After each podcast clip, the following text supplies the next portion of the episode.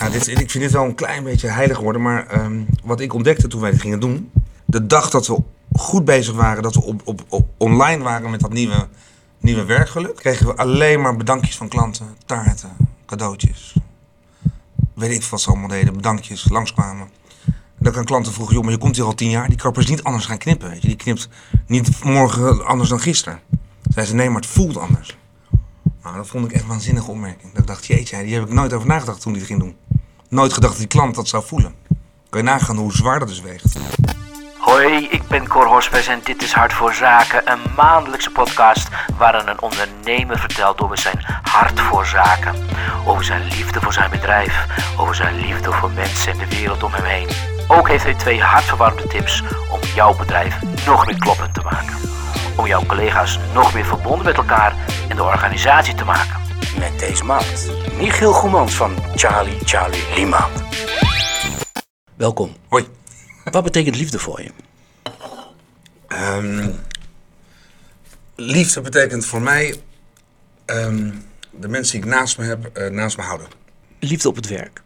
Ja, dat zijn mijn klanten. Wij als kapper hebben denk ik, ik zeg altijd, 29% is eh, de kapper die naar je luistert en praat. En 51% is de kwaliteit van het kapsel. Nou, dan in 49% is het wel heel veel liefde. Ik denk dat een klant alleen maar terugkomt omdat jij, jij bent en misschien ook het juiste woord terug kan zeggen. Een goed gesprek is denk ik een, eh, een heel hoge waarde in de salon. Voor mij in ieder geval zeker. Wat voor gedrag is dan liefdevol gedrag? Wat versta je daaronder? Nou, nogmaals, hè, dus, dus, eh, dus als ik op de werkvloer doe, bedoel je denk ik? Ja. Ehm, als een klant aan het einde kan zeggen van nou, mijn haar zit goed, maar thanks dat je even wat tips hebt gegeven. Of onwijs bedankt voor het advies. Of dankjewel voor de bloemen. Of fijn dat je even een knuffel gaf toen ik het nodig had. Nou, als je dat hoort, dan denk ik dat er wel een mooi doel bereikt is. Dus dat vind ik dan wel het gedrag. Lukt niet altijd natuurlijk, want niet elke klant zit op te wachten. En niet elke kapper kan altijd schakelen. Wij zijn ook maar mens, maar... Ja, dat, eh, ik vind kapper een heel groot liefdevol beroep. Wij maken je waarschijnlijk net iets gelukkiger, blijer, mooier, knapper. Ik denk ook dat wij daar wel heel erg op doelen, dat de klant zich veilig voelt. Je bent drie kwartier met iemand bezig, je zit aan ze. Ja, dat zijn maar een paar beroepen naast de medici die dat mogen. En dus het is best wel een intiem iets. Een kapper die begint met trainen heeft ook altijd heel veel... Het knip is een beetje spannend, maar iemand aanraken, een vreemd iemand aanraken... en vragen of ze lekker liggen, of dat het wassen lekker is, of dat het kapsel, of zijn ze er blij mee... Ja, het zijn wel heel veel deuren om te openen, stiekem wel naar je ziel toe, denk ik. Ik weet niet of elke kapper eh, geschikt is om het kappersvak te doen. Want? Omdat ik denk dat het een stukje van je emotie vraagt. En ik denk dat emotioneel gedrag een, ehm, een grote waarde is van een kapper. Denk dat je durft. ja, is absoluut, absoluut social skills. Ik zei net al, hè, 51% is eh, hoe en eh 49% is eh, wie. Ik denk dat onwijs uitmaakt in dit vak. Luisteren. Nou, ik heb wel een leuke anekdote erover als je het wilt. Ik heb vier jaar in Londen gewoond. Daar heb ik, ehm, eh, was ik manager van een van de grootste salons. Voor Paul Windle. En ehm, daar werkte de allerbeste kapper die toen drie keer Award of the Year heeft gewonnen. Die gozer kon knippen als een gekte. Onwijs goed. Was weer een onwijs pannenkoek. Klanten hadden heel vaak klachten over hem. Omdat ze die 49% niet kregen. Ze kregen 100% kapsel, maar nul mens. En dat eh, ging niet goed. Ik heb heel vaak zijn kapsel soort van moeten corrigeren, terwijl het het beste op het beste was. Het was de Rembrandt onder de kapsels, weet je wel. Dus Dus die klant miste de liefde, omdat die gozer gewoon zo gefocust was op de kwaliteit en absoluut niet met die eronder zat. We hebben hier ook in onze winkel silent treatment. Ja, voor mij niet geschikt, maar als klant kun je dan zeggen, ik wil gewoon drie kwartier mijn haar geknipt hebben en niet praten. En die wordt wel eens gekozen door klanten. Hè, dus er is een groep die gewoon zegt, ik vind het hartstikke leuk, maar ik hoef echt helemaal niks van je te ontvangen. Ik wil gewoon een kapsel geknipt hebben en dan ga ik lekker naar huis. Dan ben ik onwijs blij. En die komen dan ook netjes terug. En dan zijn ze hartstikke blij met de kwaliteit, maar die willen gewoon niet eh care hebben. en die zitten dan gewoon lekker op een mobieltje. Ook goed. Jongens, genoeg te bepraten. Dit is Hart voor Zaken. Take it away, boys!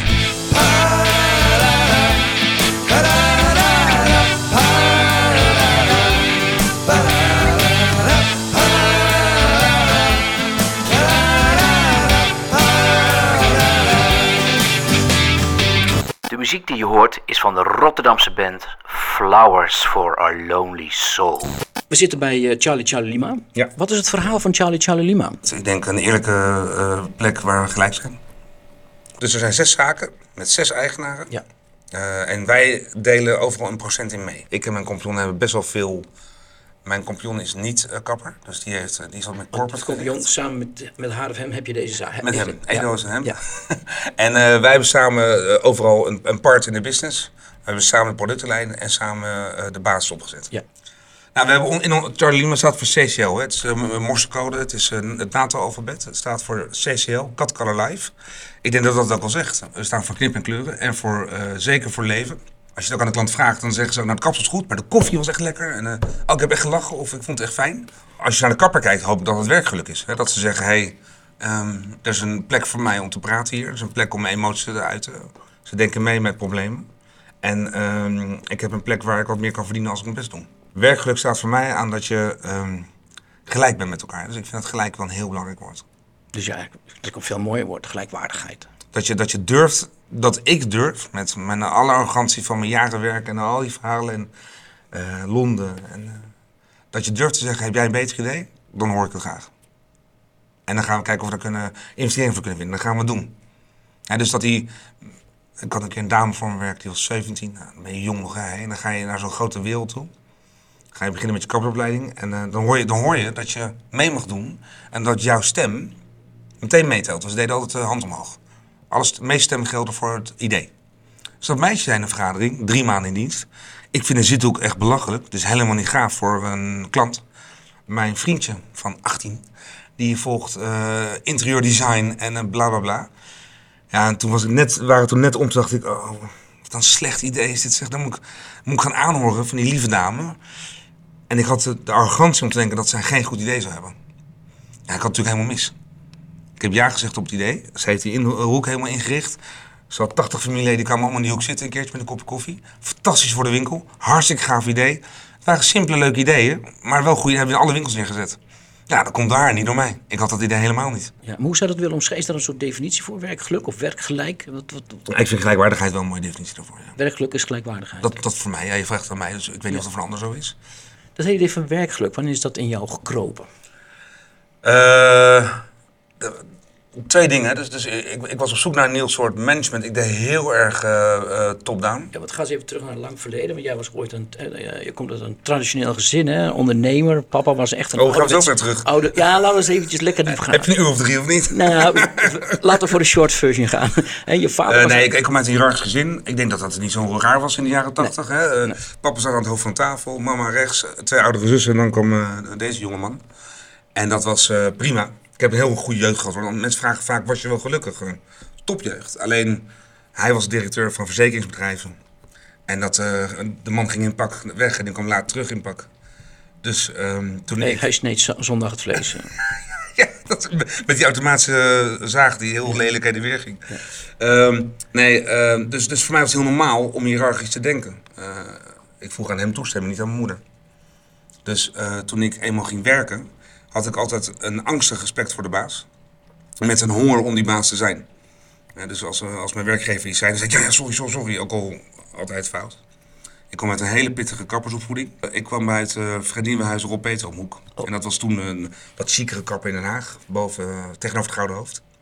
Ja, daar stonden 14 kappers en ik was eh, 16, 17.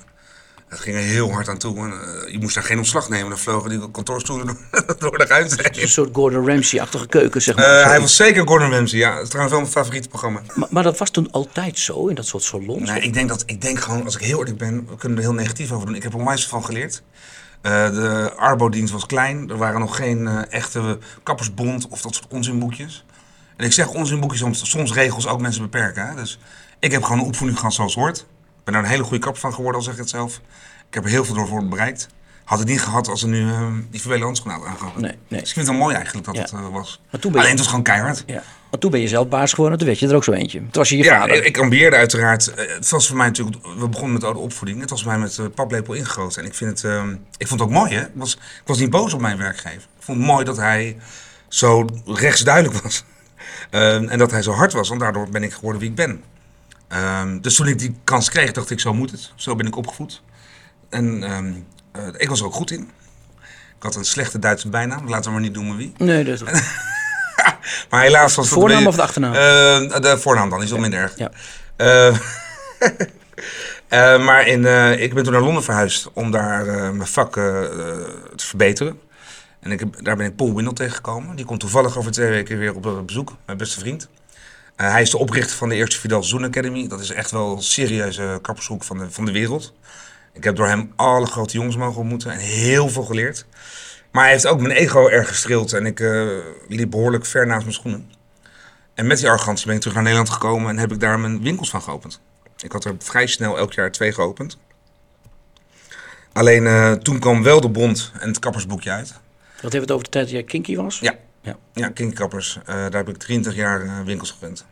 Eh, ook een mooie tijd geweest toen. Het was ook gaaf om bij zo'n an- anarchistisch merk te werken. En het paste heel erg bij mijn karakter. Eh, en daar kreeg ik de ruimte om te zijn wie ik wilde zijn. En ik kon eruit zien zoals ik wilde, hoe ik eruit zag. Hoe zag je eruit? Knap gespierd, afgetraind, sixpack. Paars haar. Ja. Stil verhaal komen met goede punten. Die is wel waard trouwens, de rest niet. Ehm, mijn moeder heeft regelmatig de deur open gedaan en ze dacht, nee, nee, vandaag kom je er echt niet in. Niet met blauw haar. En, eh, Nee, maar ik, ik, heb daar, ik mocht daar snel ondernemen en er was veel ruimte toen voor groei. Het ging ook goed, eh, veel mensen ontmoet en, en veel gedaan. Maar wel, wel vanuit de kwade eh, ehm, eh, top-down hoek. Hè? Dus dat was, nu, toen vond ik het mooi, maar uiteraard nu ik het terug denk dat ik, jezus, wat slecht man. Eh, boos. En, eh, maar toen kwamen de regeltjes in de boekjes en dat ging mij ontzettend tegenwerken. Hoe bedoel je de regeltjes in de boekjes? Nou, waarvoor ik vroeger kon zeggen, dit moet jij doen. En dan zei de kapper, ja, baas, dat doe ik. Zei opeens die nieuwe kapper, eh, nee man, zo moet je niet tegen mij praten. Dat is helemaal niet netjes. Nou, die ontsloeg ik dan. Uh, kan de volgende. Wanneer ontstond dat ineens, die, dat, dat tegen... Ja, dat wat ik zeg. Op tegenwerken? scholen kwam, kwam- werd er meer kennis gegeven over eerlijk werknemerschap. En eh, over mooi ondernemen. En ook over... over Zijn nu in ja, 2000... Ja, negen, jaren 90, hè? Ja. Jaren 90. Oh, toch wel, jaren Eh, 90. 2000. Nee, eh, eind jaren eh, 95, zeg maar, ja. Ja. Ja, die, de nieuwe werknemer kwam op de vloer. En de kappers is zo'n jong beroep. Hè. We moeten eh, ook alle hoogte van opleidingen weglaten. Maar ehm, het kapper is natuurlijk een heel jong beroep. Mensen beginnen op een 15e, 16e.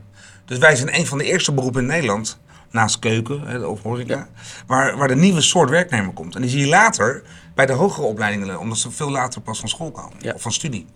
Dus wij krijgen die 16-jarige die een nieuwe kennis heeft van hoe ze behandeld willen worden. Ja, en mijn lichting was eh, voorbij. Ik werd ouder, maar met vak blijf jong. En die nieuwe werknemers zijn gewoon nee. En ik begreep er helemaal niks van, want al mijn succes is gebouwd op ja. Eh, en ik merkte op een gegeven moment ook dat je niet iedereen maar een ontslag kan aanbieden.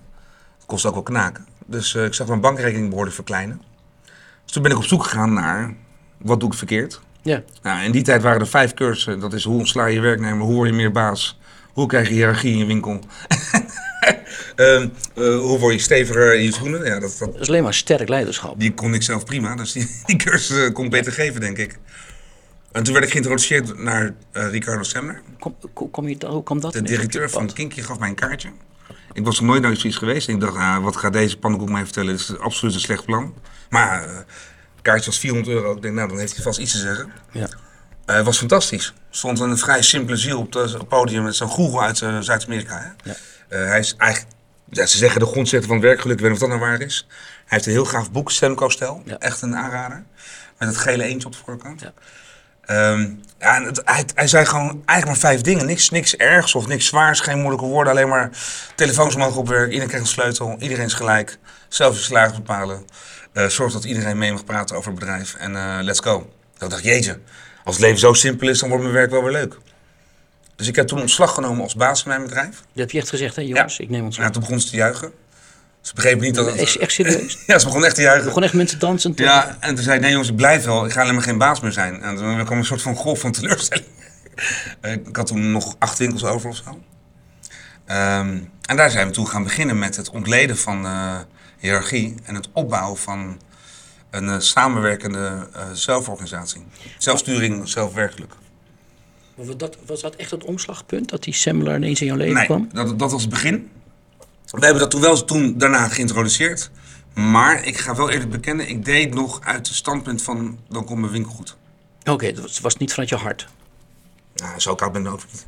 Nee, maar goed, maar het was wel vanuit, meer vanuit com- Eh, com- commercieel ik, eh, ik, idee. was, ik, ik kan niet na twintig jaar hiërarchisch zeggen. Nee, dat kan eh, toch ook niet? dus ik denk dat het. eh, ik deed toen vooral omdat ik dacht: als ze blijven en ik ben iets minder boos, dat is mooi. En als de bank weer stijgt, dan is dat gaaf. Ik vond toen succes, misschien geluk wel aan geld staan. Ja, ik ben geen slecht mens, ik hou, van, ik hou van mensen, ik ben lief en eh, aardig. Maar eh, ik ben opgeleid in mijn hele carrière om hard te werken voor je poen. En op poen om de bank te hebben om een gezonde winkel te hebben. Dat is, de, dat is de cirkel waar ik in zat. En dat is mijn opvoeding geweest. Maar wat, Dus- zei, maar wat zei de jong personeel dan eh, ineens van, nou, wat is met hem gebeurd? Moeten nu doen? Nou, er, was natuurlijk, het was, er zit wel gesprek, aan- gesprek aan voor. Dat we gingen de managers ook de functies weghalen. Ze hadden best wel wat heftige keuzes moeten maken. Ik heb er ook veel geld in geïnvesteerd om die om een keer te maken. Maar ehm, dat het anders moest was duidelijk. Dus dit was iets anders waar het personeel mee akkoord ging. maar vonden ze dat niet heel vreemd? Niet te veel verantwoordelijkheid? Ik denk dat ze er erg behoefte aan hadden. Nee, het was vrij snel. ehm, We hebben dat, er is een filmpje van hem op. eh, is het tegenlicht van de VPRO? Ja. En daar is een heel simpel 20 minuten filmpje van hem. En dan, eh, dan zit hij ook in een soort van lounge-stoel. En dan praat hij eh, eh, ook in 20 minuten. Dan zet hij zijn hele concept neer. En die heb ik laten hun laten zien van jongens, dit is de gedachte. Ik wil niet meer opleggen aan jullie, maar wat vinden jullie ervan? Zullen, zullen we het proberen met elkaar? En ehm, daar was unaniem ja op.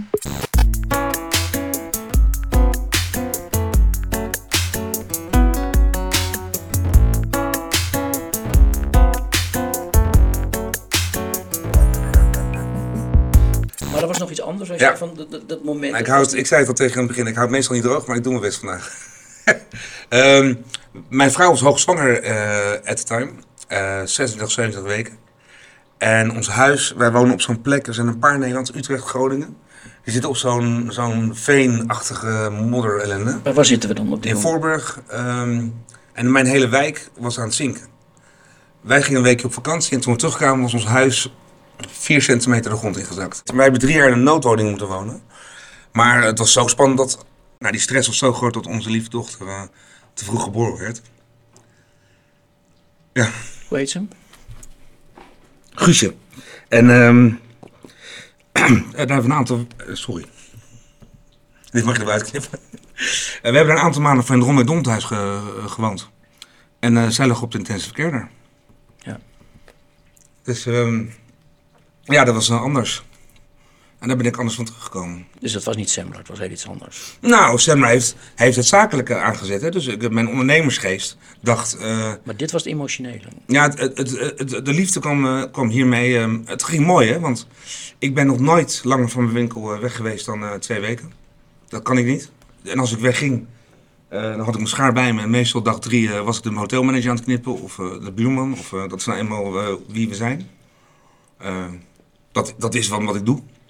En ehm, opeens was ik er eh, twee maanden niet. Nou, dat heb ik nog nooit... Ik weet niet eens hoe dat is. Want je hebt toen een, waar heb je toen gewoond in Ja, een tijdje in Utrecht. eh, mijn dochter is, ik ben Hagenees, hè, dus het is eh, ook pijnlijk. Ja, ook hier kan ik verdrietig om worden. Mijn dochter is eh, vol Utrechtenaar. Was ze is in Utrecht geboren. Ja, omdat daar is het ziekenhuis.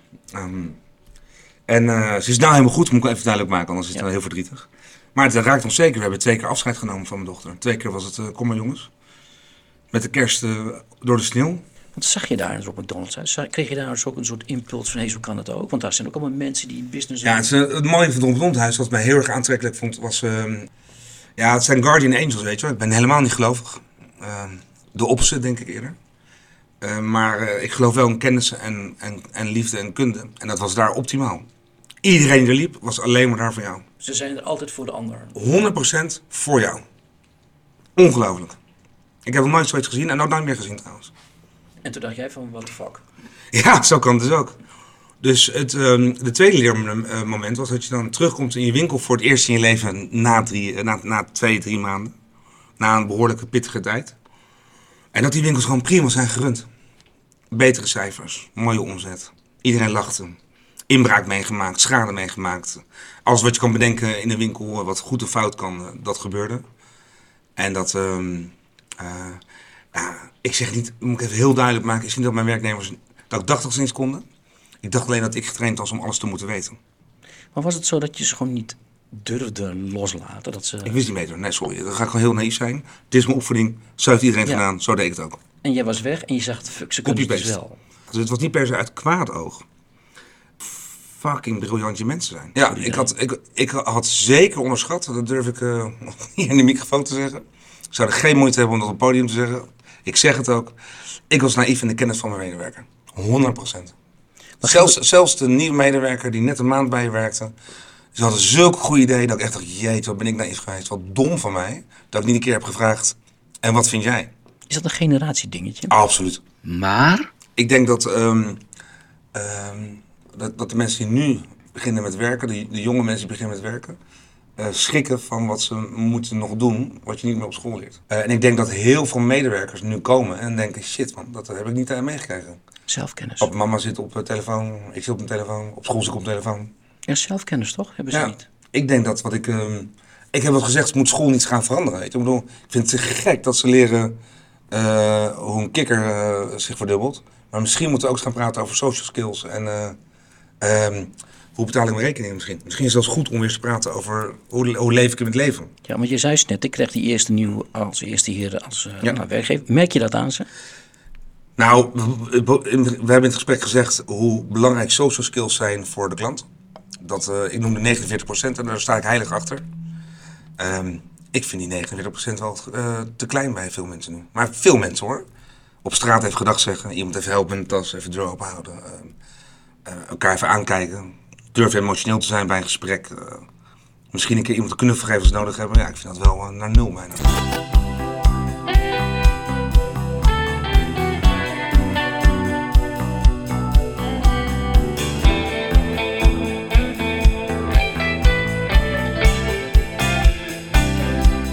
Die stel je voor dat mensen hier naar luisteren, dat wil ik ook. Wat zijn dan drie dingen waar je even rekening mee moet houden? Eh, een van de dingen waar ik echt achterover stond, en dan kan ik, eh, dat is heel grappig dit, hè? dit is een onwijs grappig onderwerp. Bij mij kon je pas sleutel van de winkel krijgen als je zes maanden bij me werkte, het vertrouwen had laten zien en een sleutelcontract tekenen. Moet je even over nadenken, dat hebben kapperszaken. Alsof je bij de bank werkt, eh, bij de Nederlandse bank. Ehm, en eh, ik moest in je ogen kijken en je moest beloven trouw. En als er dan werd ingebroken, dan moest je echt onzin allemaal. En Ricardo zei, iedereen die komt krijgt meteen een sleutel. En ik dacht, ja, dat kan niet.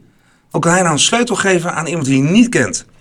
En dat onderbouwde hij door te zeggen, welk vertrouwen is er veranderd na, eh, jij hebt je skills gebruikt die je kent. Je hebt iemand aangenomen dat je denkt, dit is een goede werknemer, dit kan ik hebben in mijn team. Die gaat iets toevoegen.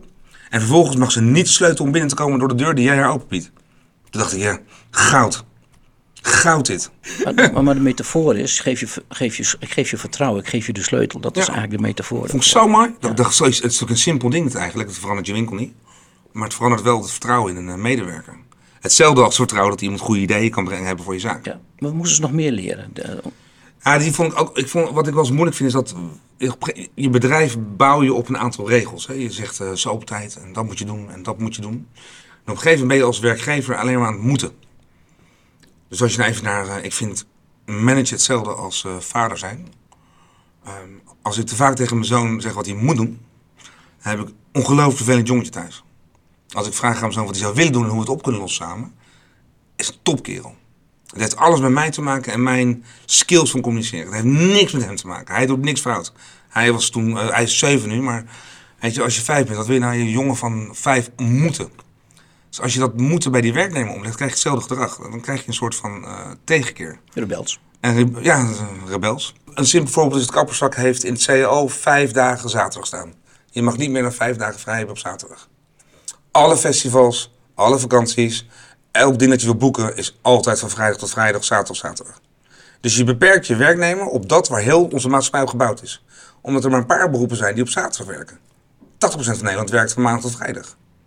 Dus je gaat die ene eh, unieke beroep ga je dan benadelen omdat je dan zegt ik hou me aan de regels. Of zeg je, weet je wat, boek lekker wat je jongen. En dan is het één zaterdag meer. Ze gaan niet achter, boeken er één of twee meer. Dus je verandert die moed naar een stukje geluk. En het kost je twee zaterdagen.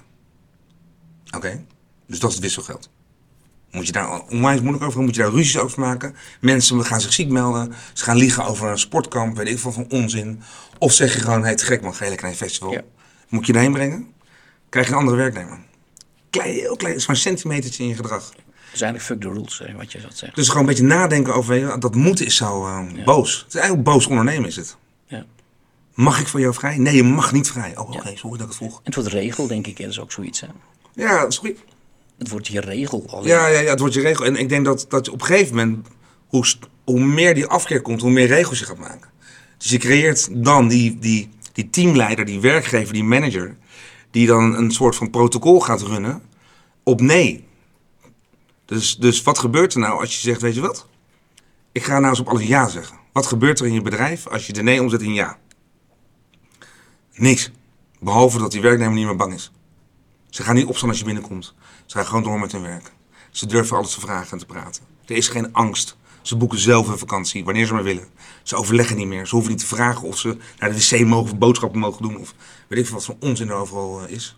Er is een hele mooie zin van Theo Maassen. Uh, hiërarchie, daar sta ik boven. Nou, vind ik echt gek. daar kan je over nadenken. Ehm, het, is, het is heel raar. Ik heb zo vaak in mijn vak het meegemaakt dat ik, dat ik zei tegen iemand... ik ga de kans creëren. Jij kan mede-eigenaar worden. Ik financier het. Doe je best, doe je ding. En de dag dat die scepter werd overhandigd... compleet andere mensen. Macht, uh, hebzucht, geld. Het, is, het, het, het eigenaarschap kan best wel een donker ding zijn.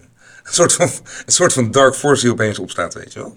Onherkenbaar. Ik denk dat 99% van de probleemgevallen is dat de medewerker niet durft te vragen, te zeggen, te voelen wat ze vinden. Maar andersom, dat de manager, de eigenaar, ik heb het ook moeten leren, uh, dat moet horen. Dat, dat horen is dan een, een, een, een, een task dat je erbij krijgt. Ga, ga het maar leren opeens. Begon in mijn verhaal met 20 jaar opvoeding over hiërarchie. Oké, vertel jij maar dat ik het wou doen dan. Ja, maar het begint dus bij de leider. Nee, daar ben ik het niet mee eens. Het begint bij de medewerker die durft te zeggen: dit kan ook anders, wil je er naar kijken alsjeblieft.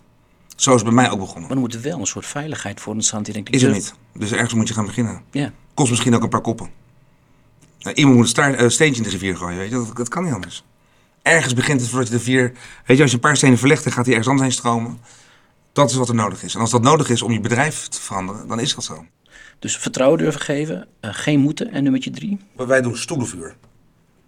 Stoelenvuur is een uh, ZZP'er concept in de kapsalon. Dus we praten nog steeds over uh, mogelijkheid en kans. Alleen zorgen we voor eerlijker betaal. Want als je harder werkt, krijg je gewoon meer.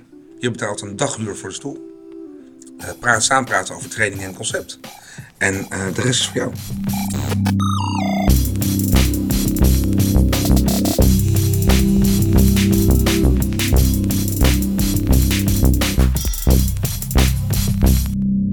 Twee tips om het hart van je organisatie. Twee tips, twee tips, twee tips.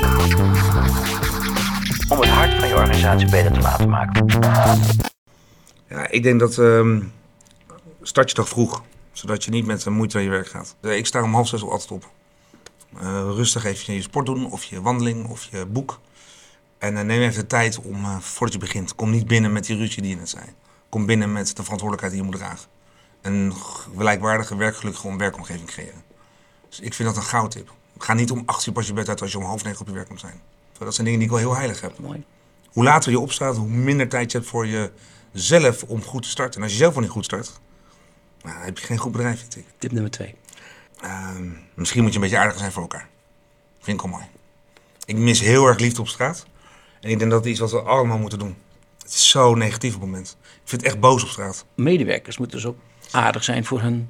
Ja, dit, ik vind dit wel een klein beetje heilig worden. Maar um, wat ik ontdekte toen wij dit gingen doen. De dag dat we goed bezig waren, dat we op, op, op online waren met dat nieuwe, nieuwe werkgeluk. Kregen we alleen maar bedankjes van klanten. Taarten, cadeautjes. Weet ik wat ze allemaal deden. Bedankjes, langskwamen. Dan kan klanten vroegen, joh, maar je komt hier al tien jaar. Die kapper is niet anders gaan knippen, weet je. Die knipt niet morgen anders dan gisteren. Zei ze, nee, maar het voelt anders. Nou, dat vond ik echt een waanzinnige opmerking. Dat ik dacht, jeetje, die heb ik nooit over nagedacht toen die het ging doen. Nooit gedacht dat die klant dat zou voelen. Kan je nagaan hoe zwaar dat dus weegt. Ik was vroeger echt een eikel in mijn werknemer. Maar, als je daarover nadenkt, deed ik niks anders dan de rest. Ik was baas, ik organiseerde mijn bedrijf, ik zorgde voor werk, loon en opleiding. Wat deed ik verkeerd dan? Eigenlijk niks. Alleen was het niet, niet liefdevol en niet per se gebaseerd op geluk, maar op, op succes. Maar dat was in de jaren 80, begin jaren 90 heel normaal. Toen een tijd was dit geaccepteerd gedrag van een baas en misschien zelfs ook verwacht gedrag van een werknemer. Als wij nu een nieuwe medewerker krijgen, ik vind werknemer ook verkeerd woord trouwens, een nieuwe medewerker krijgen, een nieuwe collega, en die komen uit een hiërarchisch bedrijf, die snappen er in het begin helemaal niks van. Mag ik mijn eigen dagen bepalen, maar dat moet jij toch doen? Doe jij dan je werk niet? Mag ik meepraten over een bonussysteem? Mag ik bepalen in de winkel wat ik vind? Dat ook, dus ook die medewerker moet dat nieuwe gedrag winnen. Het is niet per se dat wij het alleen maar anders deden. Alle medewerkers deden het ook zo. Ik denk dat er eeuwig verschil gaat zijn tussen werkelijk bedrijven, zelfbestuurde bedrijven en hiërarchische bedrijven. Het gaat niet veranderen. Want je maakt net het grapje van Gordon Ramsay. Er gaat geen restaurant van Gordon Ramsay zijn waar de kok zegt... Vind je het oké als je een sausje voor wil maken, alsjeblieft? Nooit. Dus ik denk dat, dat er genoeg bedrijven gaan zijn die uh, top-down blijven. Ik denk dat de, dat de ondernemer die durft te switchen, eh, dat die in zijn onderneming nieuwe deuren kan krijgen. Dat, Dat hij nieuwe deuren gaan openen in zijn bedrijf. Dat er nieuwe dingen gebeuren die heel mooi zijn, gaaf zijn, winstgevend kunnen zijn. Ziekteverzuim gaat omlaag. maar toch is daar vaak een inzicht voor nodig. Een persoonlijk iets Ja, wat je en dan meemaakt. bel je mij en dan kan je mij huren. En dan komt een heel mooi verhaal vertellen.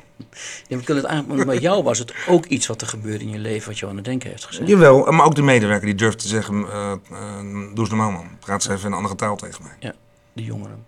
Je favoriete liefdesliedje? Ja, je hebt het over gehad hè hoor. Eh, dat is Just Breathe van Pro Jam. Waarom? Ehm, die kwam uit toen mijn dochter ehm, eh, in het ziekenhuis lag. Vrij simpel. Waar gaat het liedje over? Ehm, nou, Just ja. ja, het- ja, de titel zegt alles. Het is een liefdeslied eigenlijk. Hè. Het is eh, een, lied, een lied over begrip. Eh, mijn vrouw en ik hebben het allebei ook getatoeëerd op ons lichaam. Om nooit te vergeten dat dat eh, heel belangrijk is. Ik vind het zinnetje eigenlijk ook wel heel eh, pakkend voor dit hele verhaal. Gewoon even blijven ademen. En maar door. We gaan zingen. Yes, I understand that every life must stand. Oh. As we sit alone, I know someday we'll go. Oh. I'm a lucky, Lucky man to count on both hands the ones I love. Some folk just have one, Yeah, other they got gone none. out. Het leuk? Dat waren toch vier dappere regels. Ik heb echt mijn best gedaan, hoor, maar eh, emotioneel is het heel zwaar voor ons. En we hebben het echt gezongen terwijl mijn dochter eh, tot twee keer toe bijna afscheid nam. Ehm, Dankjewel voor het luisteren. Dit is Hart voor Zaken. Ik ben Cor Hospes. Tot volgende maand.